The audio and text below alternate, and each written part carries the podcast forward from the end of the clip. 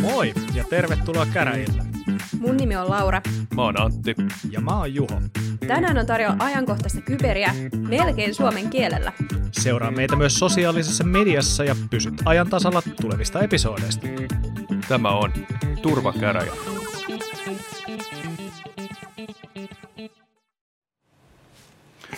No niin, hyvää huomenta ja tervetuloa käräjille, Laura ja Juho. Kiitos Antti. Kiitos, kiitos. Nyt on poikkeuspäivä monella tapaa. Ensinnäkin me nauhoitetaan käräjiä ihan oikeasti aamulla. Yleensähän näitä vaan kuunnellaan aamulla. Ja me nauhoitetaan tällä kertaa ihan ekaa kertaa niin, että me oikeasti ollaan samassa huoneessa.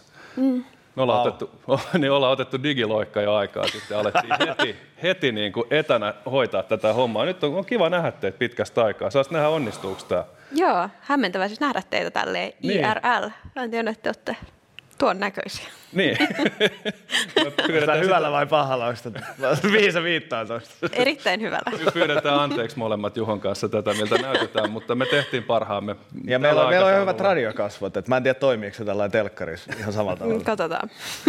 Mutta tosiaan, niin tota, nyt on EUn kyberturvallisuuskuukaus, digiturvaviikko ja tietoturvapäivä, eli sipulipuolustuksen periaate toimii myös teemoissa tässä näin. Eli meillä on aika monta, monta tämmöistä konseptia päällekkäin. Ja tota, meidät tänne tosiaan kutsuttiin vetämään livenä tätä, ja heille, joille tämä ei ole tuttu tämä konsepti, voi vähän kertoa. Eli Turvakäräjät on tämmöinen, tämmöinen viikoittain ulos tuleva podcasti, missä me Juha ja Lauran kanssa puhutaan aina viikon edeltävän viikon kyberturvallisuusaiheista. Et yleensä me poimitaan erilaisia uutisia, että toi näyttää mielenkiintoiselta ja sitten me käydään ne läpi siinä, jokainen kertoo omat uutisensa ja sitten me niitä kommentoidaan ja kevyt editti ja pistetään pihalle ja mehän tehdään sitä niin kuin harrastusmielessä ihan, ihan niin kuin omin hartiavoimin.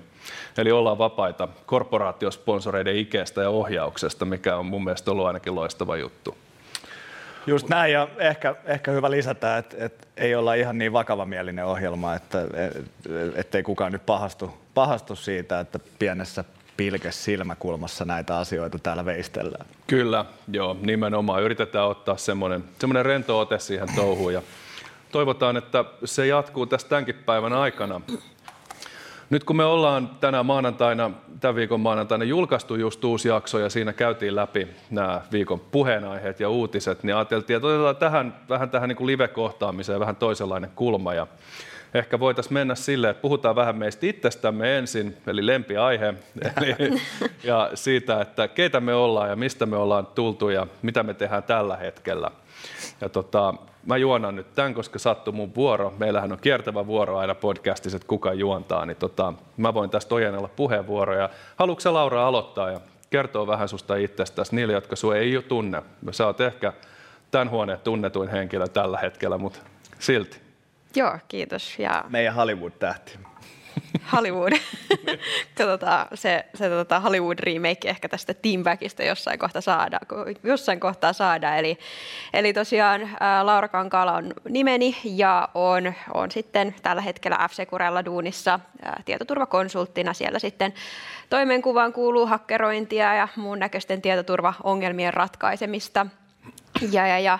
Sitten vapaa-ajalla tulee tosiaan näiden kahden herrasmiehen kanssa tehtyä tätä Turvakäräjät-podcastia ja ja, ja, ja on, on tosiaan toi Team Back, mihin, mihin jo viittasinkin, niin se on Ylellä tällainen äh, lyhyt dokumenttisarja, missä me näytettiin, äh, meillä on siinä kymmenen äh, jaksoa, jaksot on semmoiset niin viisi minuuttia viiva kymmenen minuuttia, missä me näytettiin, että miten voidaan hakkeroitua eri paikkoihin ja asioihin, just ihmisten elämään, äm, IoT-laitteisiin, autoon, pelistriimiin aika niin kuin laajasti kaiken näköisiin juttuihin. Ja tota, joo, tietoturva on, on kaiken näköisissä asioissa, mitä teen, niin aika voimakkaasti edustettuna kyllä, että, että tota, joo, äh, ehkä sellainen lyhyt intro minusta, ellette haluaa jotain lisätietoa. No musta on kiva, Laura, että sä tulit paikalle.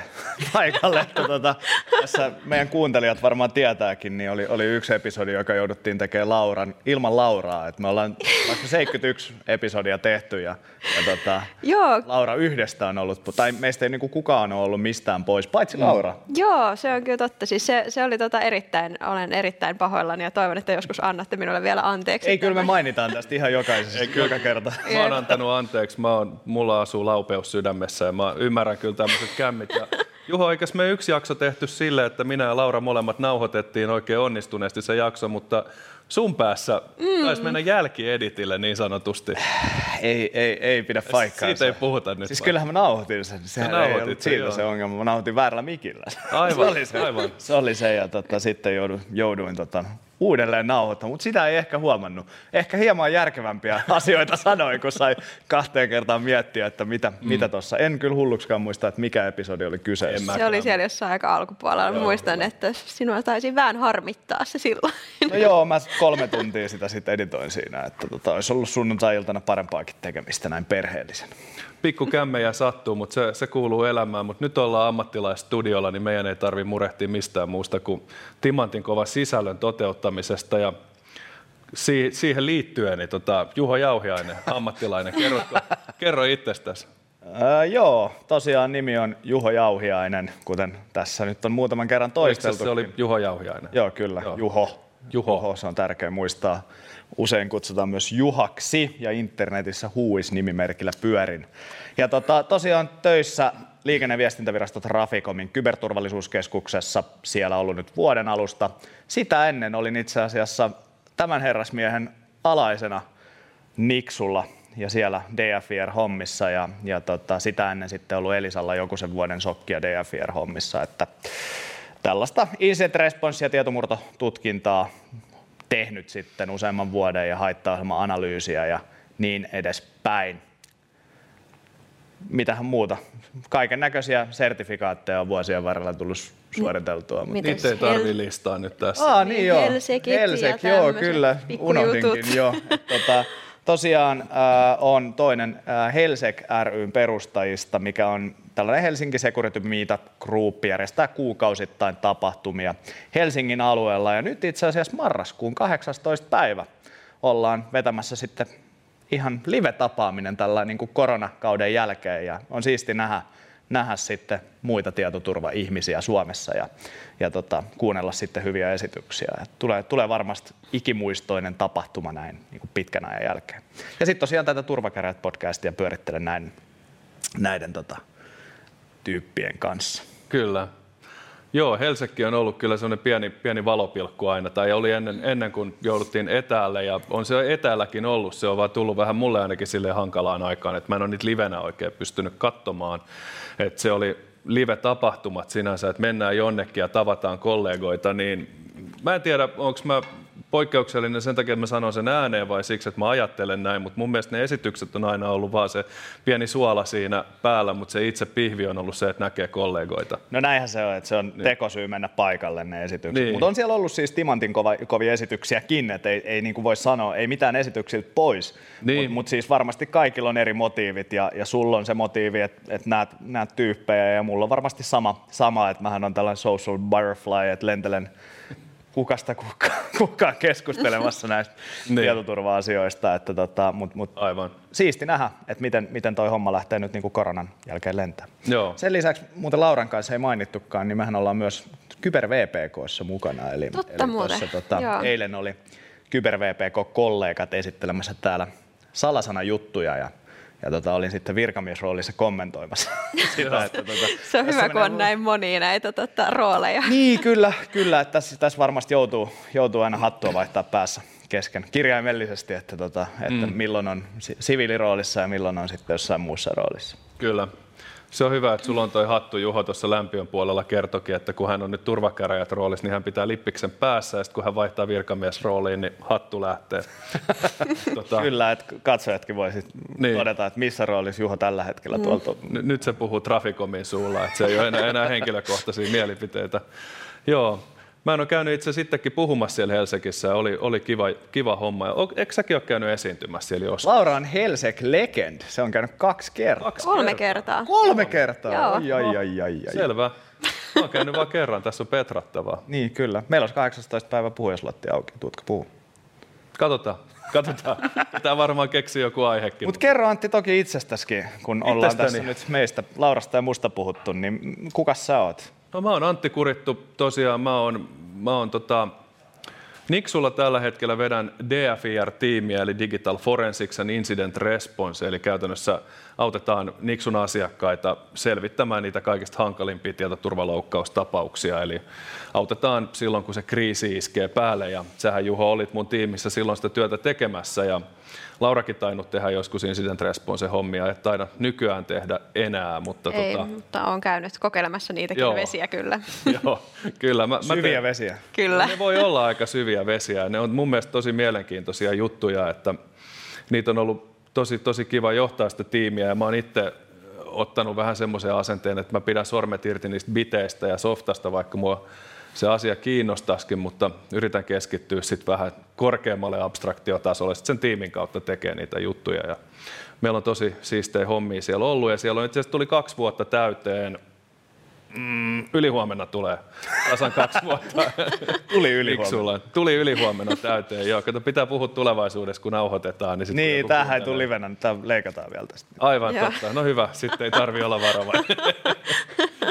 tota, joo, ja sitä ennen olin, olin Traficomilla, eli Juhon nykyisellä työnantajalla kolmisen vuotta puuhailemassa kyberharjoitushommien kanssa. Ja sitä ennen kävin Helsingin poliisilaitoksella, olin rikosylikonstaapelina, tutkin vähän tietotekniikkarikoksia ja sitä ennen olin serttipäivystäjänä, eli teen sitä hommaa, mitä Juho tekee nykyään, tai tein.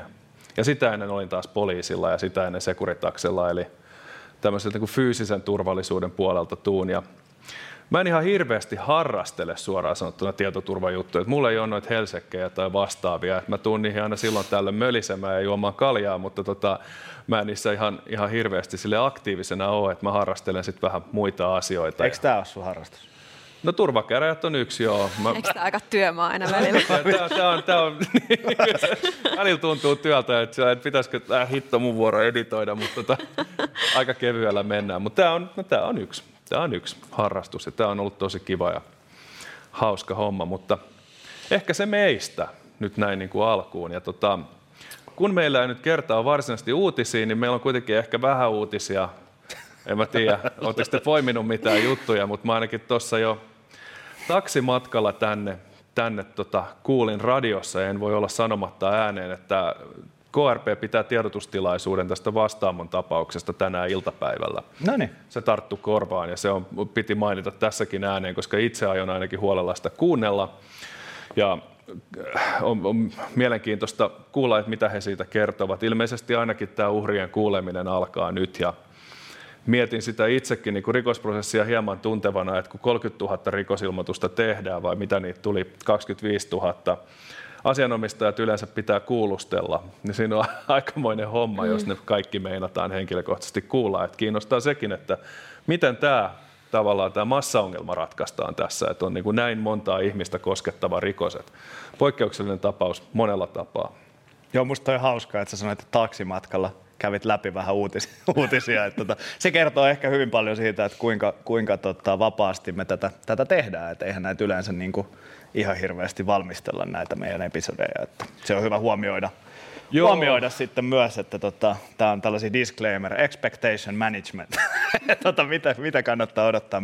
Mutta joo, toi hyvä pointti toi, toi vastaamokeissi ja, ja että miten, miten toi tapahtuu. Et nythän KRP oli julkaissut jonkun tiedotteenkin, että petatavun verran sitä dataa, mitä siellä on tutkittavana ja pengottavana, niin mielenkiintoista nähdä, että kuinka, kuinka sitten tota, sieltä sitten kaivellaan oikeat asiat ja todistusaineet sitä, sitä itse rikostutkintaa varten. Kyllä, mm. ja petatavuhan on siis, eikö se ole tuhat teraa, On. eli miljoona gigaa. Mm.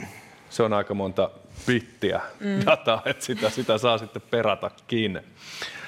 Mutta tota, semmoinen tosiaan, ja en edes valmistellut tätä, kuulin taksissa radiosta tämän, että Mutta joo, mutta tämmöistä on ja, ja yritetään, yritetään turvakäräjätkin pitää sillä tavalla rentona, ettei tämä ala liikaa tuntumaan duunilta, niin sitten tätä jaksaa tehdäkin.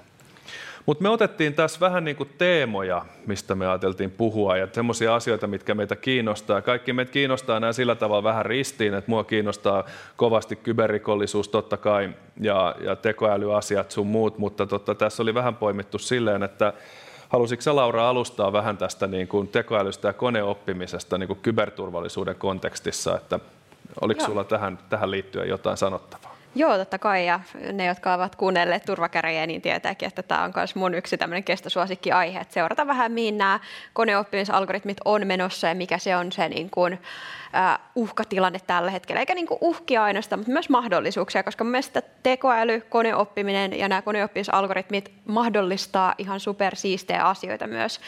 Mutta mä haluaisin ehkä pohjustaa tämän sillä, koska musta tuntuu, että kun me puhutaan koneoppimisesta ja tekoälystä, me usein puhutaan tämmöistä vähän niin kuin singulariteettimaisesta maailmasta, missä niin kuin koneet ottaa meidän niin kuin maailman haltuun ja tulee Skynet ja robotit ja tämmöiset, jotka, jotka ylivaltaa meidät ja, ja niin kuin komentaa meitä sitten tekemään asioita.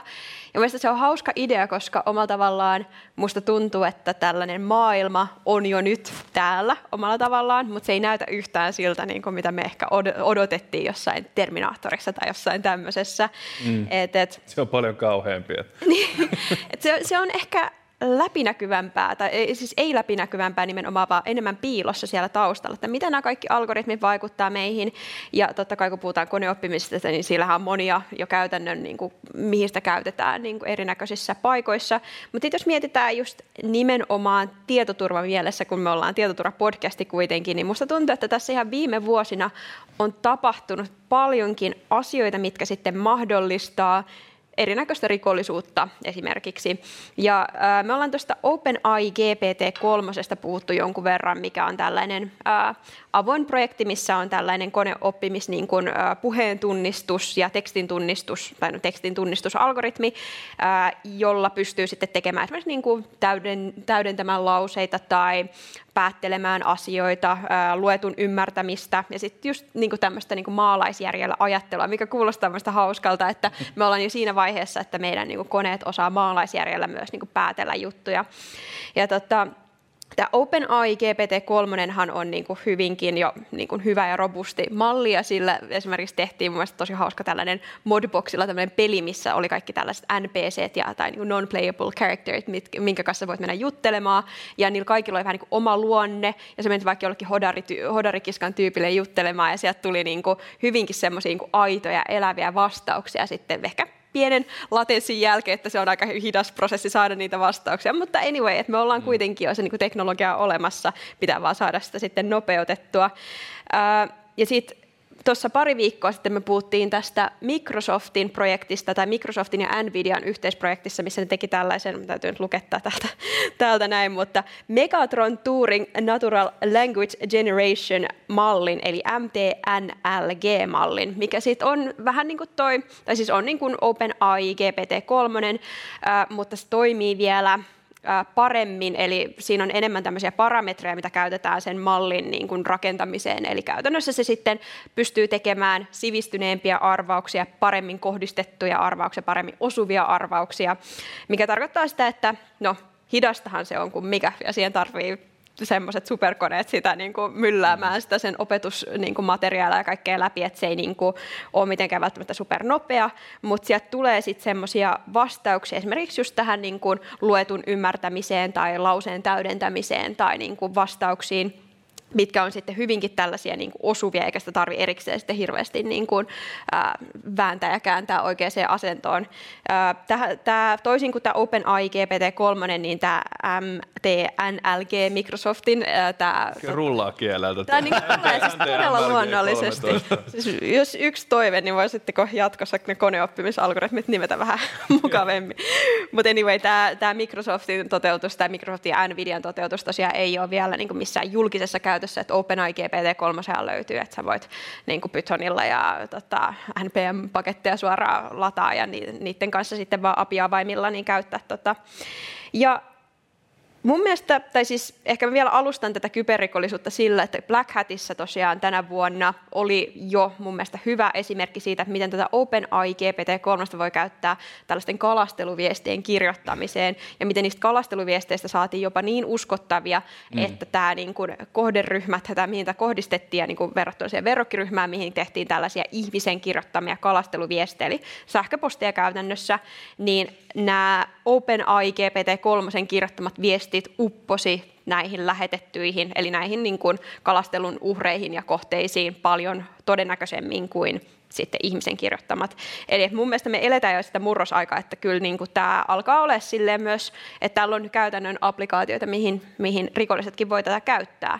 Kyllä. Mutta mä haluaisin just tässä kohtaa sitten kysyä, Juho ja Antti ja Juho, päin se olikaan.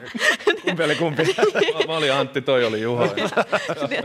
Mitä mieltä te olette, että onko, onko Skynet jo täällä ja, ja onko tota, Mä haluaisin itse asiassa, sä sanoit tuon sanan singulariteetti, mikä oli mun mielestä tosi tärkeä, koska näihin tekoälyihin liittyy paljon semmoisia uhkakuvia. Se voi olla, mä vedän nyt ulkomuistista, tämä voi mennä pieleen, mutta muistaakseni singulariteetti oli Ray Kurzweilin konsepti, missä puhutaan tekoälystä, joka on niin edistynyt, että se pystyy koodaamaan itse, itseään edistyneemmän tekoälyn, joka pystyy koodaamaan taas itseään edistyneemmän tekoälyn. Ja tämä iteratiivinen prosessi kiihtyy kiihtymistään, kunnes se saavuttaa semmoisen pisteen, että siellä on niin älykäs tekoäly, että se ottaa koko maailman haltuunsa sormiin napauttamalla. Sitä käytettiin sitä termiä niin kuin singulariteetiksi, vähän niin kuin mustaan aukkoon mennessä sulla on se tapahtumahorisontti ja se tiput sinne aukkoon ja sitten se vaan kiihtyy se kehitys. Ja teoriassa joo, mielenkiintoinen, mutta tämä on, tämä on niin tämmöinen teoreettinen uhkakuva, mitä tästä on heitetty tästä, että tähän tämmöinen niin kuin yleistekoäly saattaa mennä.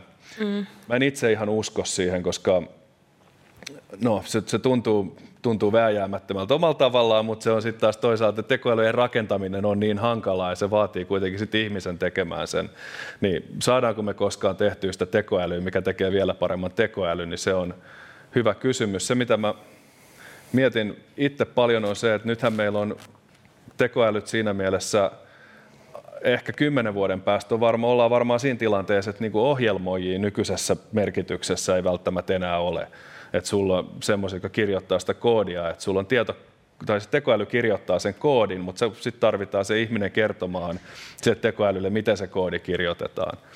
Ja tätä kautta niin kun noustaan tavallaan yksi kerros ylemmässä siellä tietojen käsittelytasolla, että aletaan mennä sen Star Trekkiin kohti, että tietokone haluan kupin kahvia ja sitten sinne ilmestyy kuppi kahvia ja siellä on vain joku, joku GPT-7, joka käsittelee sitä sitten. Onko toi siis se automaattinen tietojen käsittely sitten?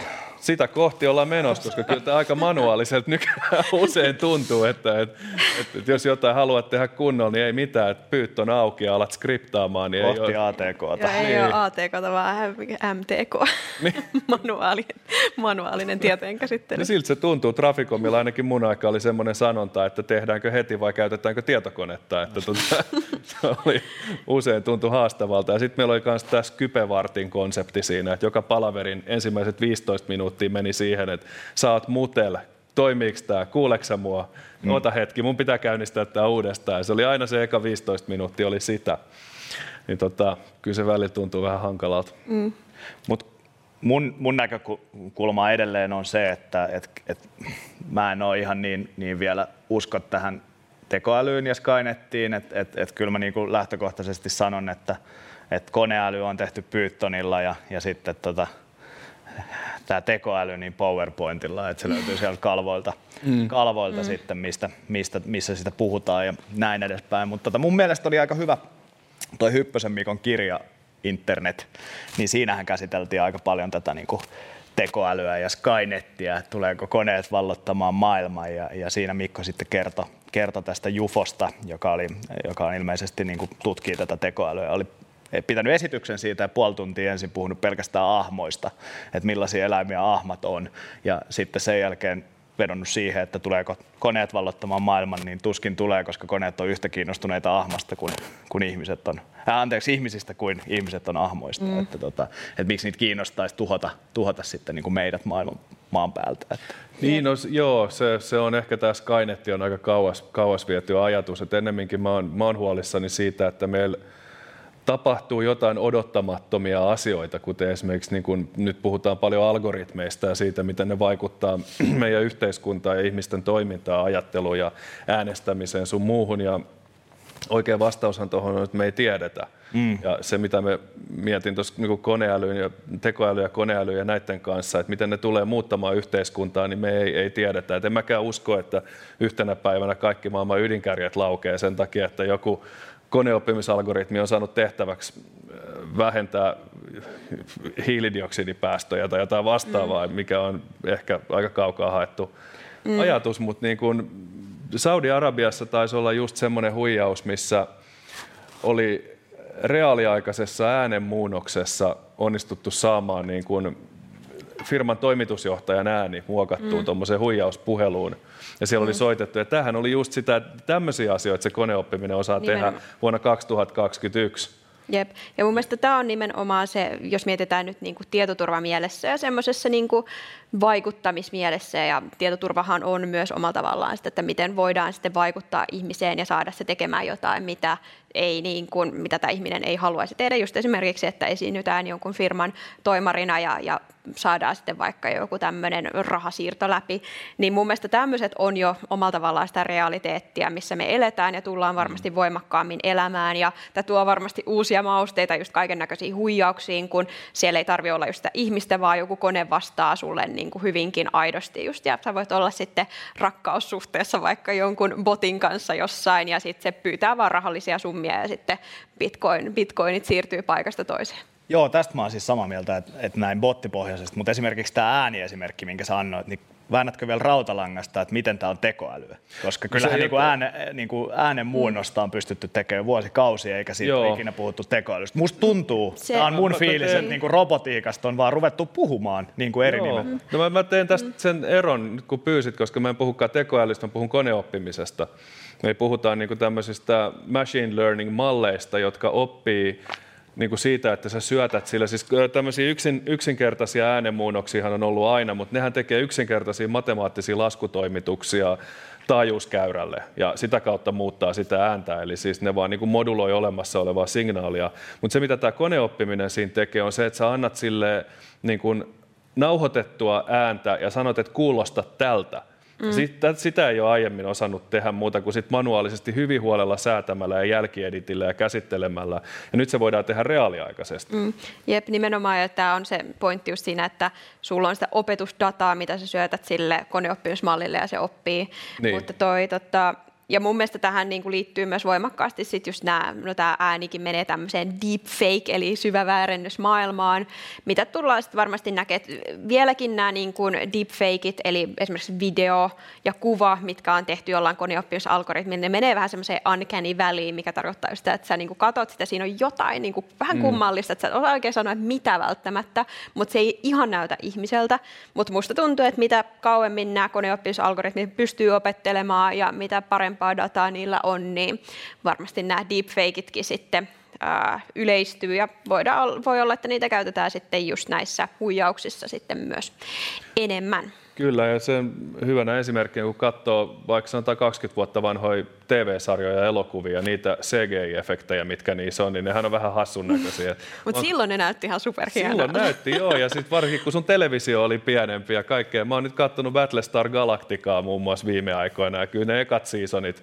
parinkymmenen vuoden takaa, niin, ja en siis sitä alkuperäistä 70-luvulta, vaan tätä 2000-luvulla tehtyä, niin on nyt aika nuhjusi, ja sitten kun miettii sitä kehitystä, tähän päivään ja tästä päivästä eteenpäin, niin nythän meidän pitää tunnistaa ne trendit, mistä meidän pitää olla kymmenen vuoden päästä huolissaan, jotta me osataan ottaa ne huomioon päätöksenteossa ja varautumisessa hyvissä ajoin, eikä sitten vasta kun liian myöhäistä. Joo, tämähän on totta. Nythän on paljon esimerkiksi, nyt puhutaan paljon niin huijauksista, mutta sitten jos mennään esimerkiksi tällaiseen kyberrikollisuuden maailmaan, missä, missä yrityksiä esimerkiksi niin kuin, äh, kiristetään haittaohjelmien, kiristyshaittaohjelmien avulla ja sinne murtaudutaan sisään, levitään siellä lateraalisesti siellä yrityksessä, niin nämä kaikki manuaalioperaatioita tällä mm. hetkellä. Ei näitä tehdä automatisoidusti mitenkään AI tai MLn avulla.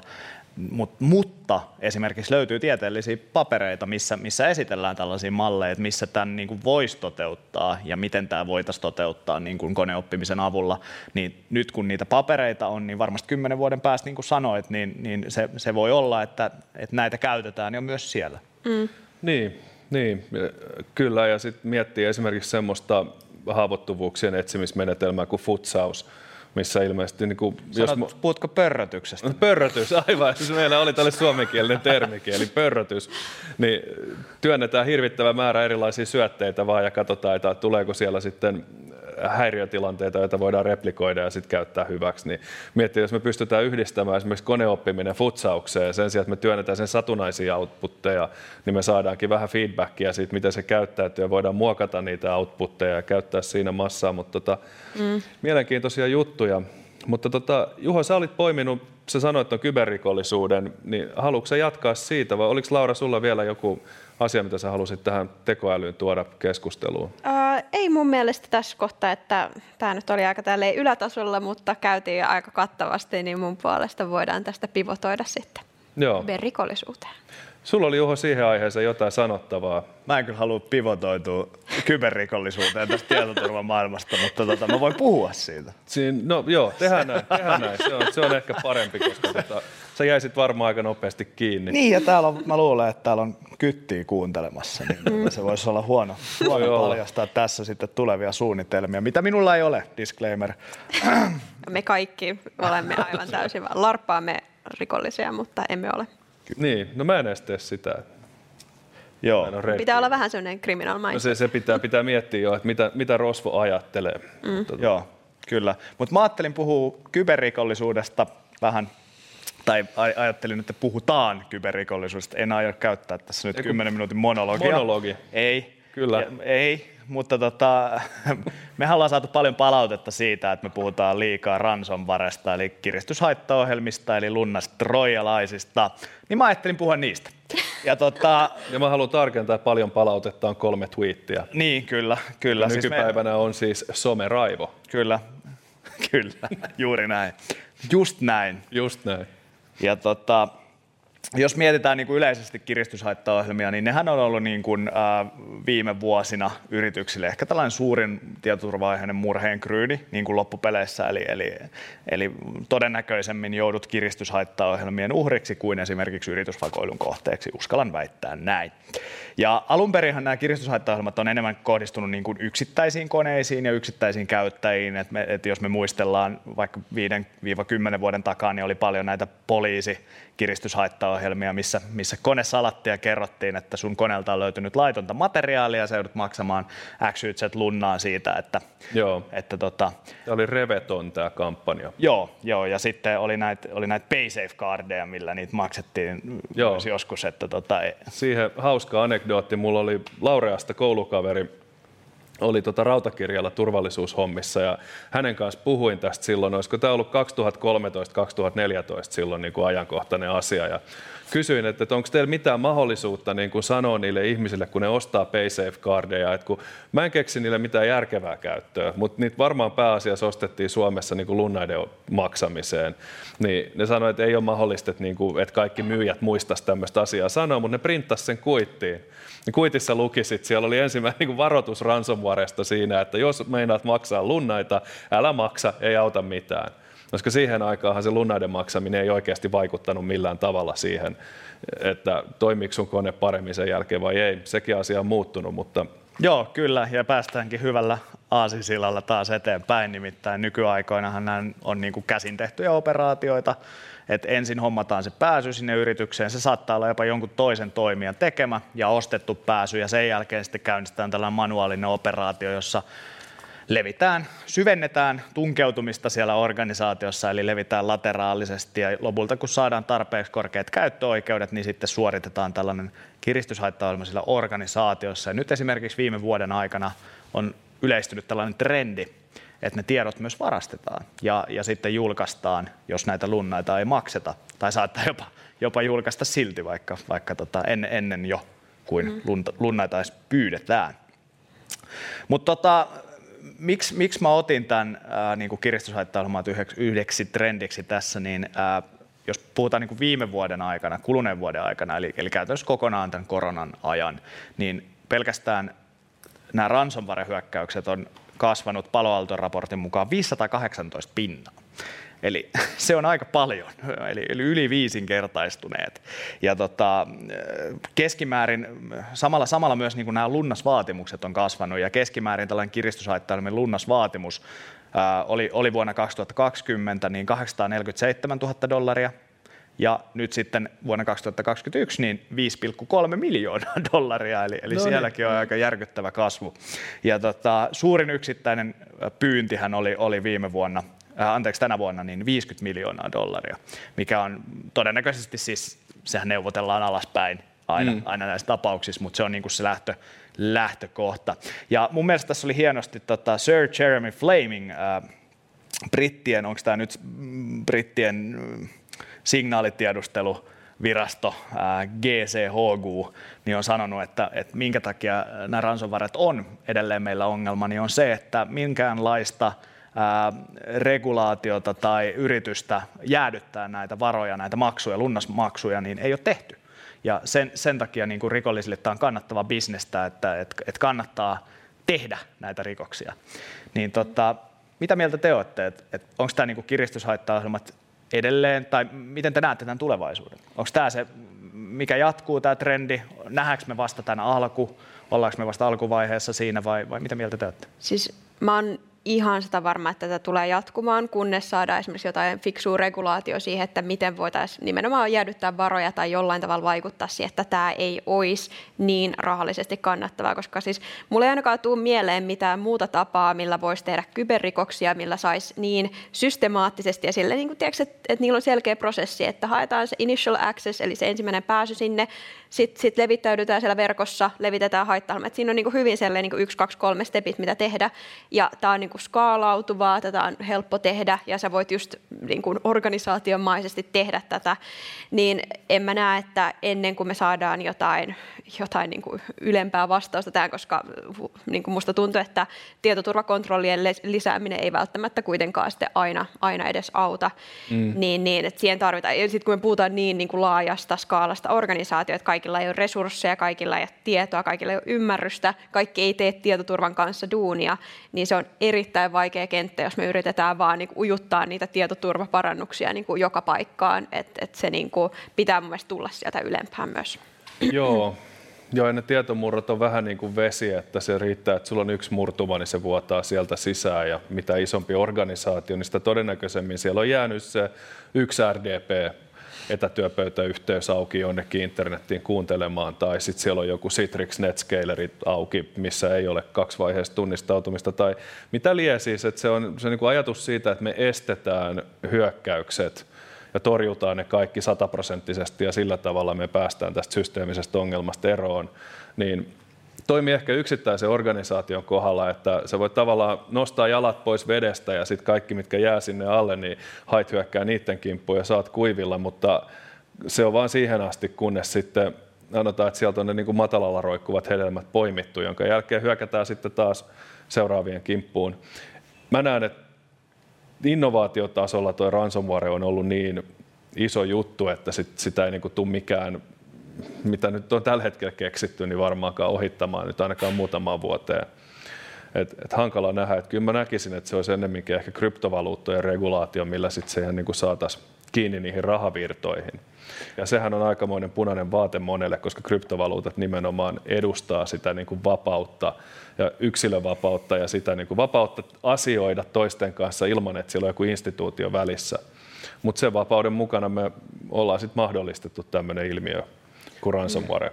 Joo, musta hauska, sä mainitsit tuossa noista muutamista esimerkkeistä, että millä, millä sinne organisaatioon mennään niin kuin aluksi sisään. Ja, ja, ja tosiaan olinkin listannut, listannut täällä näitä, näitä jo, jo ja yksi niin kuin, tyypillisimmät tavat, millä, millä mä oon mun nykyisessä ja aikaisemmissa töissä nähnyt, että eri organisaatioihin tullaan sisään näissä kiristyshaittailman hyökkäyksissä, niin on ihan yksi näistä, nämä ei ole missään järjestyksessä, niin on haavoittuvuudet, eli just mainitsit, että siellä on joku Citrix Netscaler tai joku muu vastaava laite tai joku Pulse VPN tai mitä tahansa, mm. exchange, no, niin. mistä, mistä tullaan sisään jollain, ei edes nolla haavoittuvuudella, vaan haavoittuvuudella, jota yksinkertaisesti yrityksessä ei ole päivitetty tai ehditty päivittää tai se on priorisoitu jonkun muun asian alle.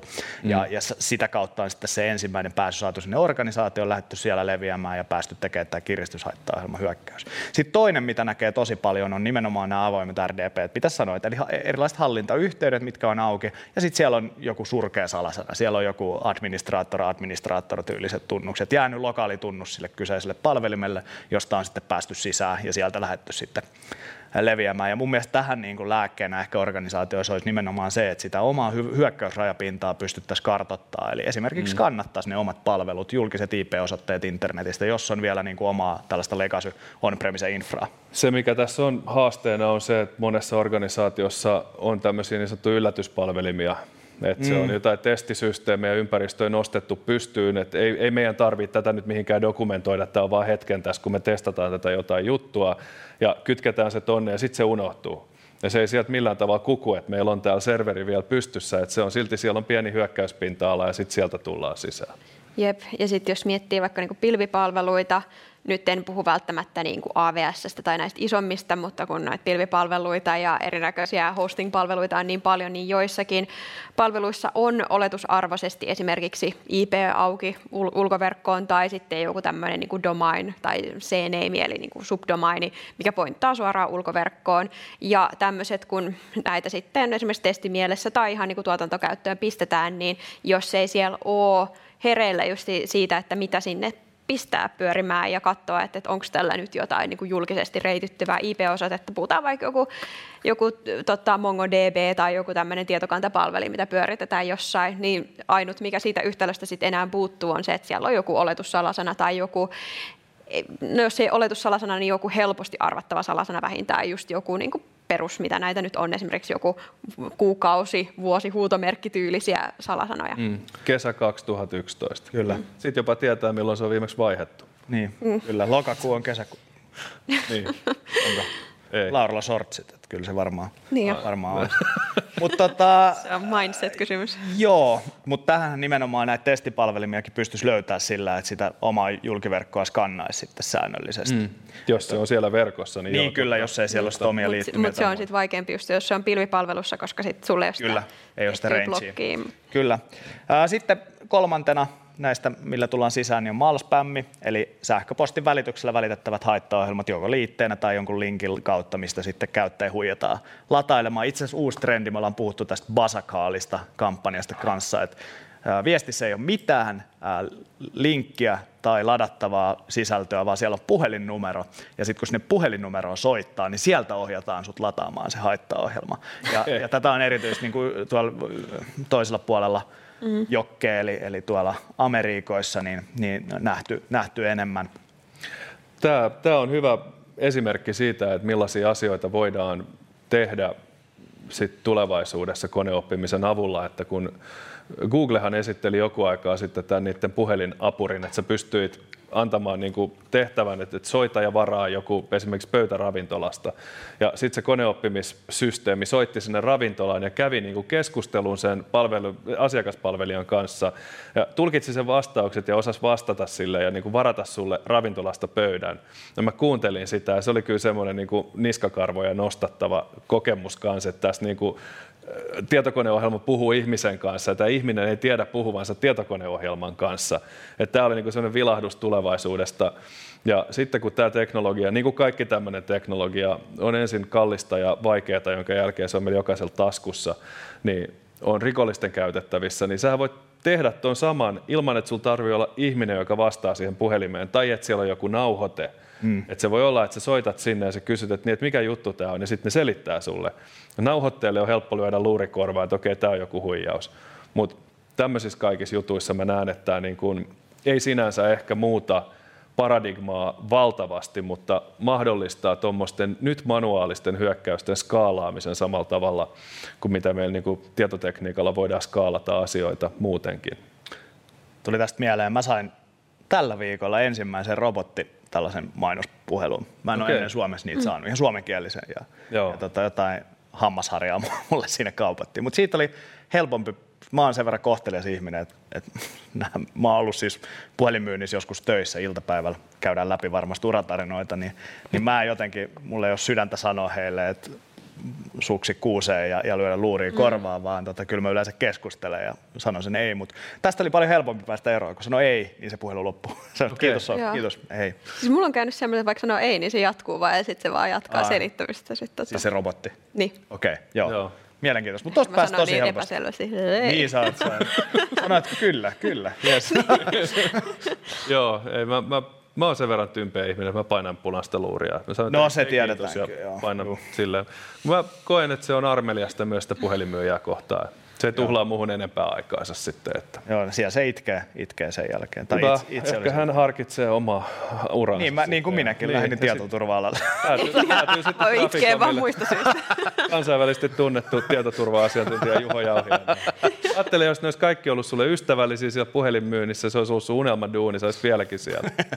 Kyllä. Mutta tota, sitten nämä, oli, nämä on ehkä nämä, mitkä mä nyt luettelin, eli haavoittuvuudet, nämä avoimet hallintaportit, missä on sitten heikot salasanat ja sitten tämä malspam, ehkä ne tyypillisimmät. Mutta aikaisemminhan oli, oli kaikki exploit-kittejä ja, ja enemmän tehtiin ehkä näitä niin kuin vesireikähyökkäyksiä, missä mm. sitten oli, oli joku saastutettu, saastutettu sivu, millä käyttäjä vieraili. Esimerkiksi naapuriravintolan lounaslista, mikä oli sitten saastutettu ja sieltä exploit-kitin kautta uitiin sitten sinne Tietskarille ja lähdettiin leviämään. Mutta tota... Tai vähintään selvitettiin, että paljon nähtiin silloin aikoinaan sitä, että ne teki tämmöisen niin plugin-skannauksen vaan, että ne onkin siitä selaimesta kaiken mahdollisen tiedon, että IP-osoite ja selain, ja se oli niin kuin hyvä tapa kartottaa sitten mahdollisia organisaatioita, että sä tuut tietystä IPstä, sä tuut tietystä organisaatiosta, ja sitten sun selain lavertelee sun käyttöjärjestelmän versiot, onko siellä Flash Playeria, onko siellä mitä liian. Javaa. Niin, onko Java siellä. Ja... Rip Flash nyt vielä. Niin, Rip niin, Flash. Niin. Meillähän on sen niminen jaksokin kuin Rip Flash, ja sitten mm. seuraava jakso niin oli kauan eläköön Flash. Flash, Flash elää. niin. että, tota, kyllä ei, ei, lähetä nyt, ei lähetä siihen. Mutta siis joo, se, että, että nämä on niinku ne tyypilliset tavat mennä sinne organisaation sisään, mutta nythän Antti esimerkiksi viime jaksossa, episodi numero 70, puhui tästä Fin 7-ryhmittymästä, joo. joka oli sitten perustanut tämän ruotsalaisen yhtiön.